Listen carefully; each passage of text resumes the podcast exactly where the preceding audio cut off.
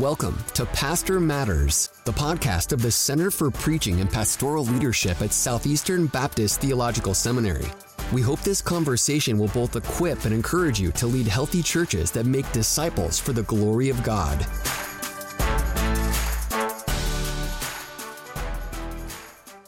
Hi, I'm Brandon Ward. And I'm Ronjour Locke. We want to thank you for listening to another episode of Pastor Matters. Today, we are joined by a very special guest, Dr. Julius Kim, to discuss sermon design and delivery. Dr. Kim currently serves as the president of the Gospel Coalition. He also serves as an associate pastor of New Life Presbyterian Church and visiting professor of practical theology at Westminster Seminary, California. He is also the author of one of, in my opinion, one of the top preaching books out there, preaching the whole counsel of God. Dr. Kim, thank you so much for being a part of our conversation today. Thank you for having me.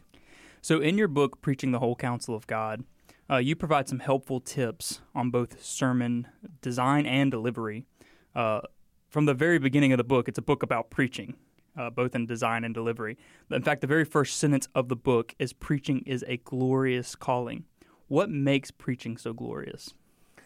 I guess the simplest way to do it or to say this is, is, not to repeat the book, of course, but to basically say it's a glorious calling because you're actually representing God Himself, the living God, the creator of the universe. You represent Him as you speak to His people and to His world. What can be more glorious than to actually represent God as His mouthpiece? I mean, what an unbelievable calling it is, and which which which which forces you to think about not only the the great privilege it is to represent God in that way, but what a tremendous responsibility as mm. well. And so it's at the at, at, at, one and the same time, it's exhilarating because you represent God, but it's also very scary mm-hmm. because you represent God. so it's glorious because you're representing the God of the universe, the guy who threw out the stars with his hands and yet knows each and every one of our hearts. Mm. And so just an amazing, amazing privilege uh, to be called a preacher of the living God. So. Mm. So, what should the goal of the preacher be? Uh, you know, every time he gets into the pulpit, he's going to preach the word. Uh, what should he be most concerned about? Yeah, I, I, that's there's so many things he should be concerned about, but I think if I were to sum it up in one word, it's it's to be faithful as a herald of the living God. Mm-hmm. Uh, you want to be faithful because ultimately what you're doing is not your own. And I always tell this to my students 20 years I taught at the seminary, I taught preaching. One of the first things I say to them is guess what? It's not about you. Mm-hmm. It's not, but it is about you. Insofar that God has called you and chosen you to be his mouthpiece, yeah. to be his herald. And as you know, in that first century term, the herald was somebody that was chosen as an early age, trained to represent the king. Not many people got a chance to do that. And then he would be like, I guess it would be like a modern day ambassador for our country. But it would be more than that because his words equaled the words of the king. Mm-hmm. And that's an, um, that's an amazing calling, but a tremendous responsibility. And so I think what I what I, I think it's important for preachers every time they get to the pulpit to remember is that you know it's a fearful calling, but it's a tremendous calling. So just be faithful. God has already given you His word. Be faithful in all that you do to faithfully, accurately interpret it, but also to faithfully, accurately, and compassionately to God's people to speak it mm-hmm. And to do your best in that way. So I think faithfulness uh, is the most important word I think preachers need to say. And, and I think that takes away a lot of the pressure, I think, from right. preachers. Because I think a lot of young, especially young preachers, but I think old preachers too, you get up there and it, when you start taking the attention away from God Himself and more on yourself as the speaker, um, you start making some errors mm-hmm. because it's more about yourself and your so-called fruitfulness, and that's not a bad thing per se, seeing fruitfulness rather than displaying faithfulness. Mm.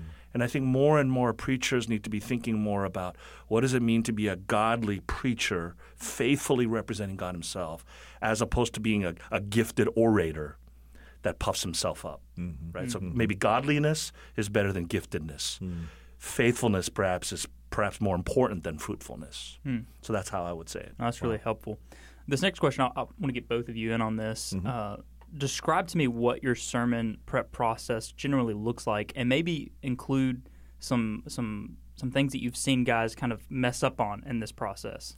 Yeah, I think the first thing I would say is it's it's different per preacher, and it's different as you age.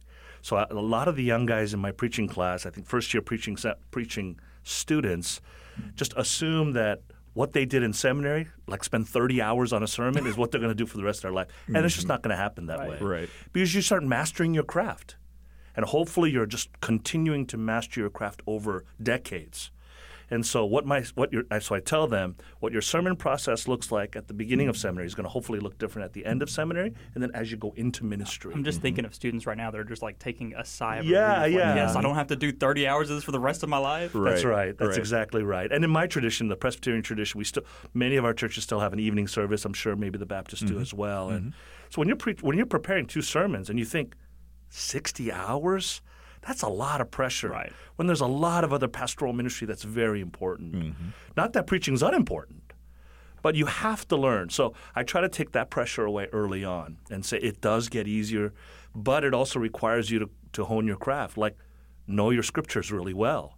So as you as you prepare, scriptures will just come to mind as you're preparing, as opposed to looking through a concordance or a reference book or a dictionary or a commentary. Mm-hmm. You'll be able to know, oh, I think there's a passage over here and a passage over here that really connects. And then you also have to know your audience really well, your church. As you shepherd your people more, what makes them cry, what makes them laugh, mm-hmm. you know, oh, I know this family over here is struggling with this. Mm-hmm. I think this text will really be helpful here in this sermon. Mm-hmm. And so there's this there's this kind of combination of knowing the text really well, the Bible, knowing your craft, sermon preparation, and then knowing your people that just gets better and better over the years and makes sermon pre- preparation less. But having said all that as caveats, my sermon preparation uh, usually takes the form of reading the scripture multiple times in its context and its co-text. So the text itself and then the texts texts that are surrounding it. Uh, in, in, in your heart language, right? Whatever language right. is the easiest. So I don't go right to the Hebrew or the Greek right away. I actually do it in English first because I want to get a feel for it in my own mind, but also in my own heart. Mm-hmm. And I just spend time, you know, probably half a day or so just reading and praying about it, thinking about my people at church, mm. et cetera, et cetera, before I even dig in to exegesis. And then I get into exegesis after that.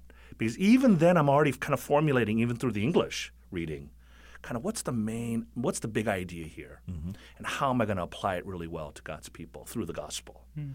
and so that's i'm already thinking through that thesis because for me exegesis is actually not the hard part mm-hmm. to be honest mm. because hopefully by the time you finish seminary you have the tools you know how to do it and there's there's a certain science to that but what preaching is it's more than a science as you all know it's it's an art too mm-hmm. mm-hmm. it's like taking this text and like how how do i articulate this how do I craft it in a way that'll be most effective for my people right. while mm-hmm. being faithful? Mm-hmm. To me, that's the hardest part. It's crafting, it's the organization, frankly. Mm-hmm. Not the exegesis, not the actually preaching itself. Delivery, that you work on that. That's a that's a craft you hone. But it's that it's that it's that transition from exegesis to communication, that organization, that clarity that you want, the, the coherency of the of the message, and that takes that takes time. So mm-hmm. there's the reading portion, reading and praying. There's the exegesis, and it's I talk about this in the book and different stages that I take through that, and then really crafting the what I call the movement of the sermon. I really want the sermon to have a certain movement and almost like a like a drama that unfolds, where there's where you build up tension and you release tension through the gospel, and then thinking about and then praying some more through it all. Mm. So that's kind of like a real simplistic way. Mm. If you want more, hopefully you can pick up the book, but. Uh, yeah, or well, take one of my classes. Really yeah. yeah. What about you, yeah. Professor Lowe? Yeah, so uh, you're you're absolutely right that uh, you you you change, you adapt, you know, as time goes by. Uh, I there are there are a lot of things that I did back in the early days of preaching, uh, back when I was in college and, and, and so forth, uh, that I still do today. And then there's so many things that I don't do anymore. Um, uh, one thing you mentioned uh, how the exegesis process, the exegetical process, uh, uh, gets smaller. Uh, the time for it gets smaller as time goes by. One reason for that is hopefully you've accumulated notes. And if you're saving your notes, you're doing yourself so much of a service uh, over time because I can look back at, at, at um, times when I've studied a passage, you know, several years ago, and I'll look at it and and I'll make some tweaks and so on. You know, there are things that I'll read now, say 15 years later, that I go, okay, you know, well, that was cute, you know, when I was when I was a college kid and so on, or or seminary guy, you know, it's like okay, you know, I, I, I see what I was thinking, you know, then, but you know, it's it's it's marinated a little bit, you know, it's it's it's have given it time to simmer over the years, and I'm I'm older a little bit, you know, uh, and and wiser, hopefully, uh, and so you know, I can look at it and I can tweak it a little bit, but much of the brunt work has already been done, and so I can just look at what I've done and and uh, and and and work from there. Uh, so that's helpful. Uh, one other thing that I think is is different in the process, and this is actually something that I would I would warn younger preachers, uh, uh, less less experienced preachers, is that I spend a lot more time thinking about my people than I did before. Mm. Uh, really, my sermons back in the day were really just exegetical papers. I mean, I spent so much time in my sermons explaining the text that I had no time to apply it. Uh, and and the older I've gotten, the more I've realized that I was doing my people a disservice. Uh, yeah, they know what the text says, but they have no idea what to do with it. Uh, and so now I spend uh, much more time thinking and, and praying over how to apply this to us as a body uh, and, and how even to apply this specifically in, in each of our individual lives. Uh, that part, I guess, you know, what some people say today, exegeting your people, exegeting your audience, has become a much bigger deal for me than it did before. Mm. That's a really good point. I really appreciated your your word of your words of advice, especially to younger preachers, to keep their notes. Mm-hmm. Because oftentimes, I don't know if you've experienced this, but we probably prepare a lot more than we actually take to the pulpit. Oh, right? absolutely. And that's right. not a bad thing, right? Like like we prepare food. Like for Thanksgiving, we just had Thanksgiving. There's a lot of things that go to the trash or stay behind because you want to prepare this meal or this particular dish in the best way possible. Mm-hmm. So, like a good chef, you're only going to present all the, the best parts of the potato, not the peels, and maybe even some of the meat or the, of the potato will stay behind. Mm-hmm. But you're not going to throw that away because there's actually a lot of good nuggets there that you may not use in the sermon again, but you could use in Bible study. Right. You could use in personal like counseling. And so there's just a lot of material that I've saved over the years in my files, and I go back and go, huh, I could turn this into a lecture. I can turn this into a essay or anything. Yeah. Because it's gold, right? right. I mean, we're working with gold. Yeah. Yeah. And so you could present it in a different way. So for for the younger preachers that are listening, I would just say, do your work. Don't think you can do 10 hours, put in 10 hours like some of the older preachers. Mm-hmm. Do your 30 hours early on, but save your work. But make sure you don't take all 30 hours into the pulpit, right. as a lot of young preachers right. do. Right. You know, right. think about your audience and think about their needs and their questions and concerns. And so mm-hmm. that's a good word. Yeah, yeah. So we we typically acknowledge the Holy Spirit's role in the preaching event, but but often we don't acknowledge his role in the preparation of our sermons. So we talk about going into the pulpit and we pray, Holy Spirit, speak through me, you know, and so on. Uh, but but we're not really thinking about the Holy Spirit guiding us in the process leading up to the pulpit. Uh, so, why is that wrong? First off, I'm, I'm not even going to ask if it's wrong. No, no, it's wrong. Uh, why is that a mistake? And and what is the Spirit's work in the prep process? Yeah, that's a great question. And I think I think in our tradition, our kind of conservative evangelical tradition, we place so much importance on ex- the exegetical work, and nothing wrong with that. Of course, we want to be accurate and faithful to interpreting the text and representing God's word. But what we fail to realize is if we take a closer look at the word, how important the Spirit is in every aspect mm-hmm. of our lives, our church, let alone preaching. And so, for example, you know, the doctrine of illumination. We won't, as preachers and interpreters, we don't even understand the text without the power of illumination, the illumination of the Spirit bringing the darkness to light. Mm-hmm. And so, even as we're interpreting the scriptures, we have to be praying, Holy Spirit, help me to understand what I'm reading. Yeah. Help me to understand what I'm studying. Furthermore, there would be no conversion, right, of our people. There would be no regeneration of dead hearts into live hearts without the work of the Spirit. There would be no sanctification in our people. Mm-hmm. Everything that we want in terms of not only understanding, but the actual event of preaching, unction, right? That unction, the doc- mm-hmm. and then the effect, the the kind of the, the goal we want of preaching, people's lives changing, is all through the work of the Spirit. So the more we understand the doctrine of the Holy Spirit, the more we're going to rely upon it. It reminds me of a great quote that I recall of a, a preaching book that I remember. I don't remember the author, but I remember this book. He said, Preaching is a demonstration of the Spirit's power, not the preacher's prowess. Mm-hmm. Mm. Wow. And that's such a good thing for me to remember every time I get to the pulpit because let's be honest, we always think about ourselves and wow, that was a pretty good sermon. We pat ourselves on the back and we we fail to realize that you're just a mouthpiece. Mm-hmm. Mm-hmm. You're just a herald. And if the spirit doesn't move, no one's changing. Yeah. Right. And so you go up there and say, Holy Spirit, come. But you have to say, Holy Spirit, come, even as we're preparing Right.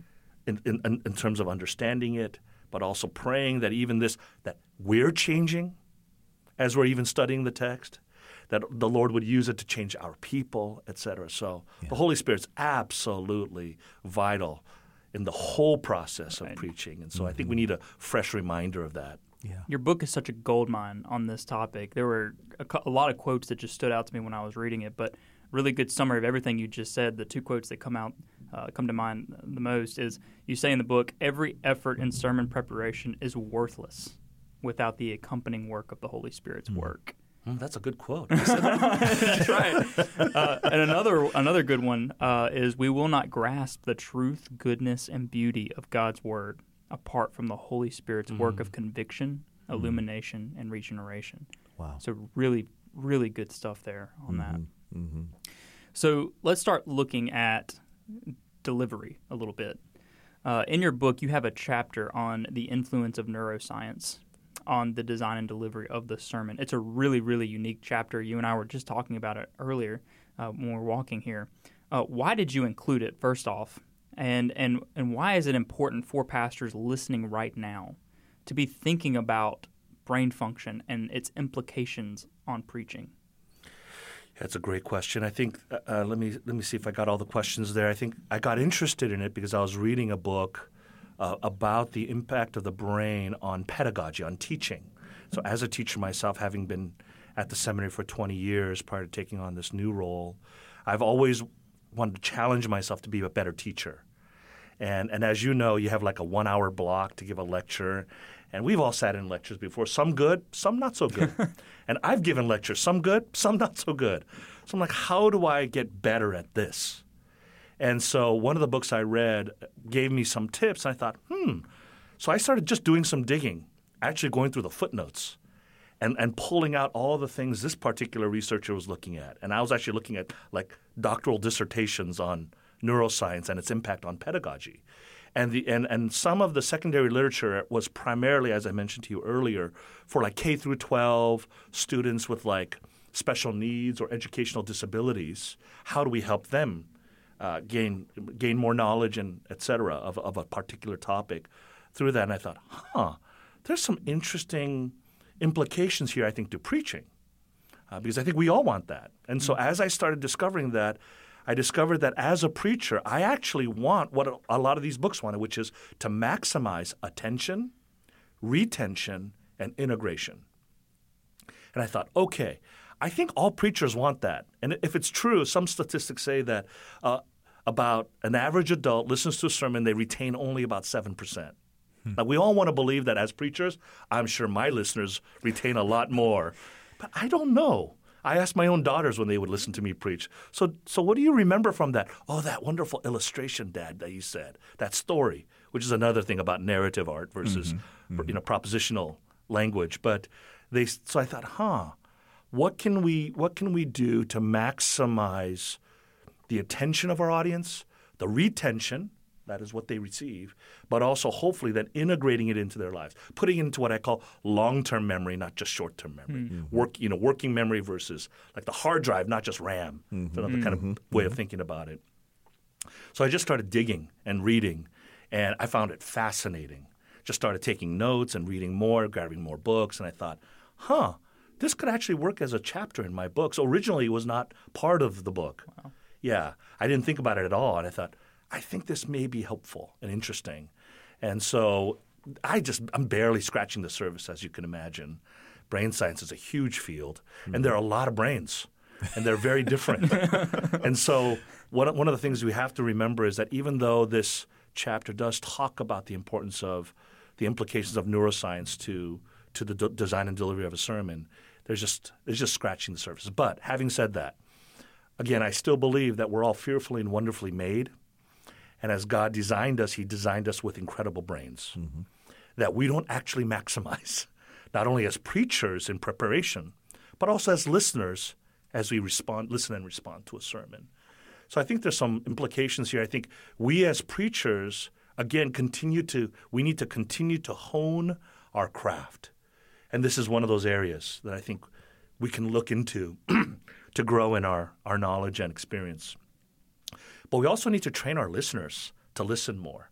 You know, the Puritans used to preach like three, four hours mm-hmm. until the candle went out, mm-hmm. essentially. That was their it wasn't the wife looking at, you know, pointing to their wife saying, honey, yeah. you're done preaching. Yeah. It was when the candles burned down, there was no more light. Mm.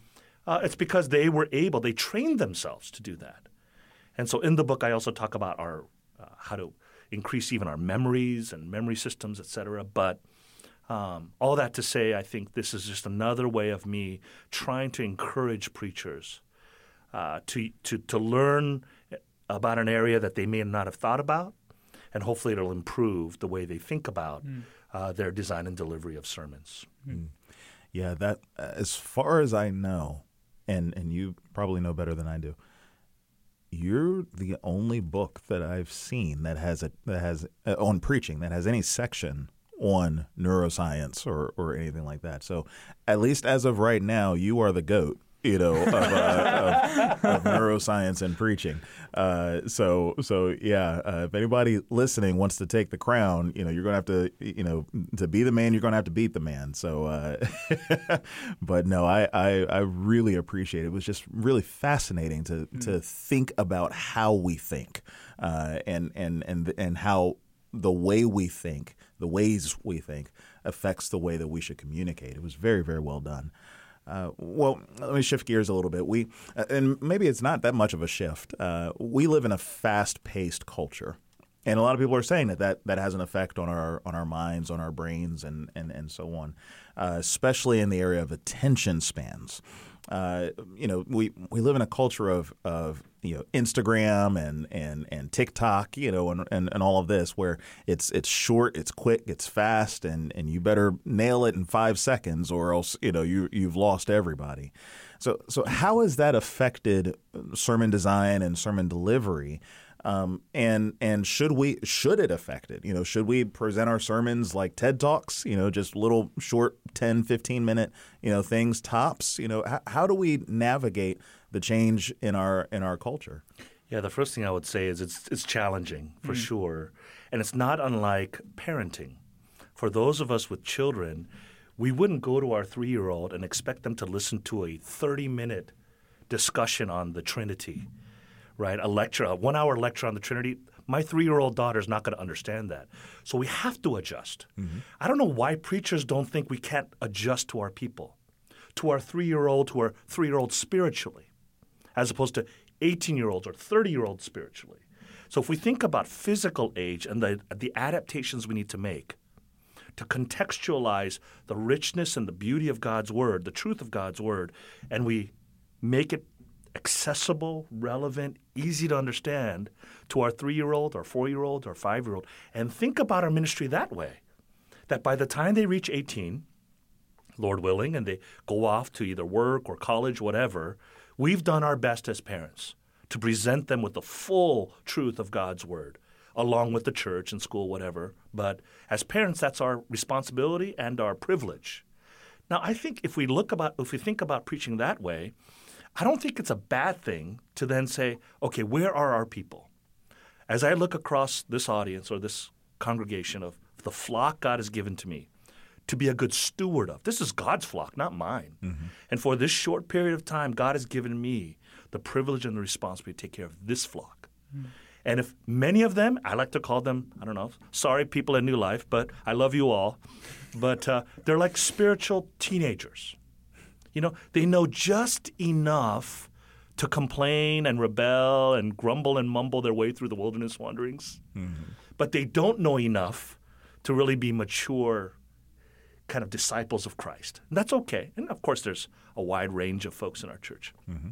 And as a result, you know, 20, a, a 35, 40, 45 minute sermon is going to be really hard for them because of the cultural influences, mm-hmm. because of the way they're raised, because of the air that they breathe, the water that they're swimming in, whatever we want to call it, in this fast paced digital technological culture that has influenced the way they are able to pay attention and retain the information. Mm-hmm. And as a result, I think we have to adjust. And so I actually do think when you say, should our sermons be like TED Talks? I would say yes and no. Mm-hmm. I would say yes, insofar as we hone and craft our message, just keep working and editing and editing so that you're, you're trying to find the best turn of phrase or the best way to organize your sermon so that you're compelling your audience to listen to you all the way through mm-hmm. without the use of fancy multimedia without the use of even an, an outline. So I don't, I don't preach i don't give away an outline to my audience because i want them to be looking at me hmm. Because it's not just words that they're hearing they're seeing my face my body language. Because god has given me that to communicate. We actually communicate more messages with our body language than with our actual words. Mm-hmm. And so if that's the case how many of us actually think about now what does my face look like when i'm talking about god's comfort through mm. difficult times? Mm. Do i look angry? Actually i do my girls tell me all the time, Dad, why do you look angry? I'm like, no, honey, I'm just passionate. No, you look angry. and I think we don't realize how, Right. how important even our facial expressions, our body language is to our communication. So, mm-hmm. so insofar as we can adapt to our audience based on where they are, they're, they're, in, they're in process too. Mm-hmm. And if they can only handle a 20 minute TED Talk, 15, 20 minute TED Talk, maybe I can push them to go to 30 of the sermon. Mm-hmm. But craft it in a way that's going to be really engaging, mm. accessible, relevant, without compromising the truth. Yeah. That's hard. Yeah. But that's that's my privilege. Mm-hmm. I'm a master craftsman. I'm going to give them the best I can, like a chef does at Thanksgiving, right? Yeah. I'm going to give you my best meal here Yeah. every Sunday, and that's a wonderful privilege we have. So, so insofar it is a TED Talk, yes, but at the same time, you want them to grow over time.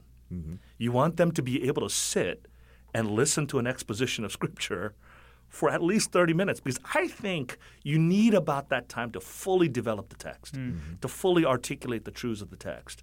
You need a certain amount of time. And so, if we as preachers think about our preaching ministry over kind of an 18 year span, like we raise our own children, then we take some of the pressure off and we say, okay, this is where they are, but this is where I want to take them. I think then we can start where they are, depending on the church, right, and the people, but then c- disciple them and grow them and ch- mature them to become, you know, folks that can really listen to an exposition of Scripture for 30, 35 minutes, et cetera. That's really helpful. Yeah. I remember um, taking a trip out to San Diego. We were actually just talking about this before we uh, started recording, and we went to Sunset Cliffs. First time over over there. First time seeing the Pacific Ocean, uh, at, at least for an extended amount of time. And we're there watching the sunset, and it was amazing how many people were there. First off, and it was also amazing as I could just kind of look around. You could tell not everybody here is a tourist there are people who who are out there that probably do this every night. You know, they go out and they just sit and watch the sunset over the Pacific. It, it was just it was just breathtaking. And I thought about what we were talking about with the TikTok generation, TED Talk generation, and so on. That you know, here's here's a group of people that could go out and watch the same sun set over the same ocean every day for you know the hour or so that they're out there to watch the sunset and it never gets old. And they will take that time every single every single day. Why? Well maybe it has something to do with the majesty of the sunset mm. you know that they mm. see something that's so spectacular mm. that they they have to look. They can't look away. Like they have to see this and they have to experience this because it's something so deeply meaningful for them. How much more is it then for us the preacher to say you know maybe the attention spans of our people would be expanded if we gave them something worth their attention. Mm, good word. You know, and uh, and just show them on full display. This is our God. This is you know our King. This is the gospel. Mm. This is the hope that we have in Christ. Let's sit for a little bit longer and and just m- be mesmerized at the glory. For sure, that's a good word. yeah. Last question. What advice would you give to pastors right now who feel like they are weak in either the areas of sermon design or delivery? How could he get better in these areas? Would you maybe recommend he watch himself, uh, previous sermons? Are there any resources that you would recommend in addition to your book? Yeah, one of the first things I would do is listen to this podcast when it comes out all the time because hopefully, from what I'm learning, I'm learning a lot just by by being here, and so I'm sure there's a lot of gold here that preachers, young we didn't pay old. him to say this. No, way. we did not. no. So I think there are good resources like this, and the center here at the at the seminary for continuing it. I think that would be really good. I would answer that question. I think in two ways. I would I would say to those preachers, for those of you out there that are struggling and, and wanting some hope, think about it both personally and professionally. One of the things that I've discovered in my 30 years of ministry or so is the importance. Let's talk about per- personal first. The importance of what I call holy friendships. These are other preachers and other pastors that when I was young, I felt like I didn't really need because I'm Superman. Right? I've got the Holy Spirit. I've got this great degree called the Master of Divinity, right? I'm a master now, right? And so I'm going to conquer the world for Jesus because I'm invincible. And then you get into ministry in the first five years, like, wow, I don't think I can do this anymore. Mm-hmm. It's just so hard. Right. And this is where you need other pastoral friends mm-hmm. who understand you that are going to be different from like your elders and other leaders in the church. You need those kind of outside the church too that you can kind of just, you know, talk with and pray with and cry with and laugh with and let your hair down, so to speak, and not worry about losing your job because you're being honest. But those who will hold you accountable, but also encourage you and resource you. And I've discovered now um, how important that is in my own life than I've ever before. So I think personally, for my own spiritual growth and the rhythms of spirituality and piety, I need holy friends to just keep me on track. Because a lot of times I find in my when I get into like preaching slumps, it's not so much the professional side that's struggling; it's more the personal. Hmm. You know, I'm just in a personal slump, and I need friends around me to preach the gospel to me, you know, hmm. so to speak. And so I would say that's the first part. I think consider who are your friends and do you have holy friends in your life that you intentionally and strategically take the time out of your busy schedule and say, you know what, I'm going to go on a three day trip with these four or five friends, these covenant, this covenant group, and we're just going to pray and laugh and eat and cry and be energized and encouraged and you know for for ministry and for my family. So I would say that uh, the personal side, I think, is we don't want to underestimate the importance of that. On the professional side, I do I do think there are things that that uh, young preachers and old preachers uh, can do to get re-energized, so to speak, or recalibrated, whatever the word may be. Uh, one is to actually videotape yourself. I know that's a lot easier to do now than before, but don't don't videotape yourself when you're practicing, like looking in the mirror. That's I think one of the worst things you can do is in a live setting have somebody just videotape you, and so that you can actually go over it with uh, uh, and and and learn what are the things that you are saying and doing both, saying and doing, and learn from that, and then get maybe even like a coach. Share the video with maybe a mentor or seek out like the center i'm, I'm, I'm assuming you have programs like that uh, seek out centers that do this for a living and say hey i just need some professional kind of continuing education and training and uh, i think that would be uh, really helpful for them. So kind of personal and professional i think would be really good No, that's helpful. I, I remember in Expo 2, which is a, a course here, we have uh, an assignment where you preach in a class setting, but it's recorded. And I remember the first time I did it and I went back and looked at the video, I was doing things I was completely unaware that I, that I did. Uh, and it helped me to see, okay, this is actually probably really distracting, but I was unaware that I was even doing it. And so I wouldn't have even found out if it wasn't for recording myself. That's a good word. Well, that will do it for today's discussion. Dr. Kim, thank you again for being a part of the discussion today. Uh, if you're listening, please go out and buy this book. It is a fantastic resource, and you will not regret adding it to your library. We want to thank you for listening to another episode of Pastor Matters. If you found this discussion helpful, consider leaving us a five star rating and review. We'd love to hear any feedback you'd be willing to give us. As always, it is our mission at the Center for Preaching and Pastoral Leadership to equip and encourage pastors. And I hope we've done that today with our conversation. And as always, brothers, be steadfast, immovable, always abounding in the work of the Lord, knowing that in the Lord your labor is not in vain.